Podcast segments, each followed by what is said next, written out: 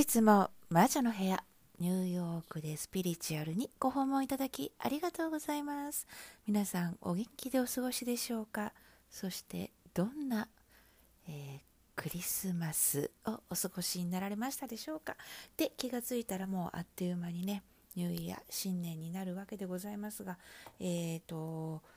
うなんです。なんかクリスマス、今年はですね、物欲な私もうなんか全然物とかっていうことが全然なくてですね、なんでだろうと思っていたら、この1年自分でこう欲しいものをしっかり手に入れてたからだみたいな風に思ってですね、これ負け惜しみじゃないんだよ。だからこうゆっくり静かに過ごすクリスマスも寂しくなくてですね、本当に楽しいというか穏やかなクリスマスを、なんか今までで一番こうゆっくり穏やかに過ごせたクリスマスだったんじゃないかなと思ったんですよ。で、こう実はこう願いのリストをよく書きなよ、ノートに書いときなよって言っている自分がいるんですけども、私ってなんかいつもこう何が欲しいのみたいなとこが漠然としてたんですけど、ちょっと今年を振り返ってふつふつとして今までやればできるのに手に入れなかったこととかですね、自分がやればコンプリート、手に入る、やれたことになるのにやれてなかったことがですね、今年しっかりやれてたんですよね。だからなんかクリスマス特別プレゼント、サンタさん自分へのご褒美みたいのがですねすごく弱くて、もう全部その場その場で今年はしっかりもらっていたなと思ったわけなんですよ。でね、もうすぐ来年じゃないですか。そこでですね、ちょっと今日話しておこうかななんて思ったのはバケットリスト。よくね、今からみんながこう年明ける前から来年の抱負を考えなきゃみたいな風に思う人多いと思うし、そういう特集あると思うんです。三日坊主で終わらないでねって言っちゃいたいんですけど、一つだけこう1年通して春は1回夏も1回、秋も1回、冬も1回っていうことで季節あるじゃないですか。それって季節感があってやりたいことっていうのは、もし来年2024年できなかったらまた再来年のその時期まで待たなきゃいけないことってあるじゃない。だからこそ、年が明ける前に自分のバケットリストを、やりたいことリストをしっかり作っておけば、その時期になってできそうだな、はいやるみたいな感じでやれる自分を作っておいた方がいいんじゃないかなと思うわけですよ。漠然とした先には漠然としたことしか起きないじゃない。だけどやりたいことをね、明確にしておくと、例えばこうテストとかさ、何かそういうこう年に1回のテスト、2回のテストとかっていうともう日にち決まっちゃってるわけじゃない。そうするとその日目指して頑張ろうな自分になれるんじゃないかなと思うのね。そうすると時間の無駄もないしねって思ったわけですよ。なんでねこんな話したかっていうと、たまたまちょっとですね知り合いになった方がおりまして、でこうなんかランチしちゃった時にね、いろいろ喋ってて、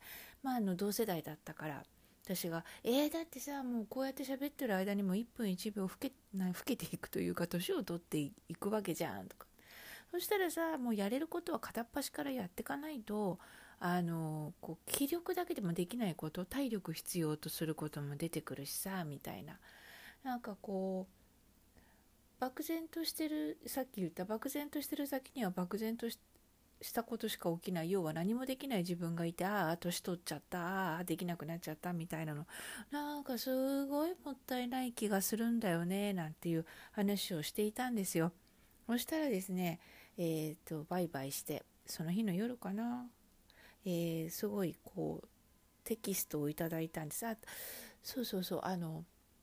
また次の週にでももう一回会ってランチでもしましょうかみたいな話をしてたんだけど、っていうとこでこんなテキストが来たんでございますよ。こ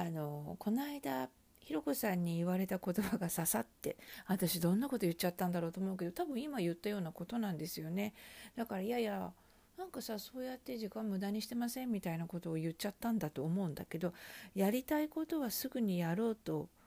思って、今更恥ずかしいのですが英検1級に申し込みました。これ素晴らしいですよね。でも絶対に取りたい。今回は時間が短いから難しいかもしれないんだけど、これを逃すと次は6月なので仕事を減らして勉強していますって、これはすごい意気込みで素晴らしい、さらに素晴らしいと思ったわけですよ。でね、よくみんな自分へのご褒美なんて言って、こうなんか買いますとかどっか行きますとかっていう作戦出るじゃないですか、飴とムチをね。でこの方はですね、これ取ったらコスタリカとスペインにスペイン語の短期留学、素晴らしい。英語の次はスペイン語か。でもね、この人もネイティブ、本当は英語はネイティブスピーカーなんですよ。私知ってるんだけどね。でもまあ英検が欲しかったんだろうねっていうところで、次はスペイン語。でもっとね、すごいのはね、趣味の津軽三味線も教えられるぐらいの腕前になりたい。すごいですよね。あと着付け、多分これはお着物の着付けだと思います。でね、次が私ね、これはすごいバケットリストだと思ったのは、アラスカに鮭釣りに行きたいしっていうの、すごいよね。だからさっき言ったの、例えば鮭の解禁日とかがあって、その期間とかあるんだったらそれを逃すわけにはいかないから、いつも言ってどうしたらいけるかな、どうしたらやれるかなって思ってたら、私はチャンスが降ってくるんだと思うのね。だからこういうふうにこう宣言しちゃうことってものすごく重要だなって思ったのね。で、次々とやっていきますっていう宣言が入りましたですね。ありがとうございますニコちゃんマークみたいな感じでテキストが来て、でね、まあこれをやるからお勉強をしたいので、来週会うのをやめましょう。これ手のいいお断りだったのかと思ってドキドキしたんですけども、ちょっと我慢して勉強します、こうやって具体的に言うと逃げ道なくなるなと思って、追い込まないとやらないタイプなのです。本当にひろこさんと知り合えて刺激もらえてよかったですっていうふうにこう締めくくっているんですけども、これ自分の性格が分かってて、追い込まれないとやらないタイプっていうのをうまく使うパターンだと思うんですね。でね、私もう一つこう一番初めにね、今更恥ずかしいのですが英検1級に申し込みました。そうなんです。バケットリストに恥ずかしいはないのです。やりたいことはやりたい。でね、いつも言うの、ここが私が言うウフフリストなんですよ。誰かに言うとね、今更英検とか1級取ってどうするのとか言われちゃうじゃない。だから私そうするとって萎縮しちゃって、こう本気出せない自分が出てきちゃうことも怖いから、だから私こうみんなに、友達とかに言わない方がいいよって言っているのね。だからウフフでいいな、ウフフリスト、ウフフノート、誰にも見せない自分だけのリストノートでいれば、恥ずかしさって飛ぶ、やりたいワクワク度が勝つから恥ずかしいなんて思わないと思うのね。でこの方こんなこと書いてきてくださったんですけど、私はどっちかっていうと聞き役な仕事、聞き役ミッションも持っているのですね。いるので、私がやりたいヒーラーのツボにはまってるって、これはすごく自分に、私自身に嬉しくなったポイントで、もう全然いいじゃないですかって言って、今言った恥ずかしいはないからねって、逆にこう英語ネイティブに喋れてても、こう自分のね、意外と文法を間違って喋ってた、要は言葉っていうのは生き物でどんどん進化してるから、何が正しいって言って通じりゃいいじゃんの世界ではなくて、やっぱりフォーマルなものもあるから、勉強することによって自分の喋れる言語を磨くっていうこともあるからね、こう見直しも素晴らしいことだと思うしという。でね、今年もう一つはこうネガティブに行く人の周りっていうのはそういう攻撃する人が多いなと思ったんです。だから友達みんな見直せってよくこう言ってたのはそこで、でもね、誰かに聞いてほしいじゃないですかひろこさんって言われたから、じゃあ私に送りなよって言っちゃったんだ今年も。で結構ガッツテキストが来て、それをですね全てポジティブに返せた自分、これは私もこう私の中のバケットリストの一部、そういうことができる人になりたい、そういうヒーラーになりたいというところで少し願いが叶ったかなというところなんですけどもね。だからこう全てがつながっていたなと思うんです。そういう人たちが、ネガティブなことを言う人たちとテキストの回数が減ってポジティブになっていいことが起きるようになる、これはある程度体感しないとわからないこともあるからね。だからそういうことを助ける仕事もヒーラーの仕事だと私は思っていたし、バケットリストをしっかり持っている人っていうのはすごくこう時間の無駄も少ないし、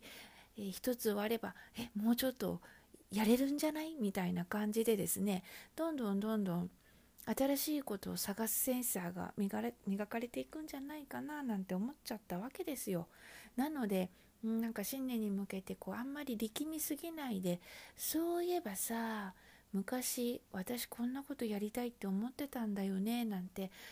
この時期思い出しちゃった、でやっぱりあれやりたいかもなんてひらめいた方はですね、ぜひぜひご自身のバケットリスト、ウフフリストをですね、作っていただいて、季節があるものとかですね、こう期間が決まっているもの、日にちが決まっているものとかの、チャンスを逃さないでねっていうことをですねお伝えしたくて、是が非でも、年内これだけ喋っておこうと思ってポッドキャスト喋ってみました。どうぞ皆さん素敵な2024年をお迎えください。本日も魔女の部屋ニューヨークでスピリチュアル、ご視聴いただきありがとうございました。ではハッピーニューイヤー、バイバイ。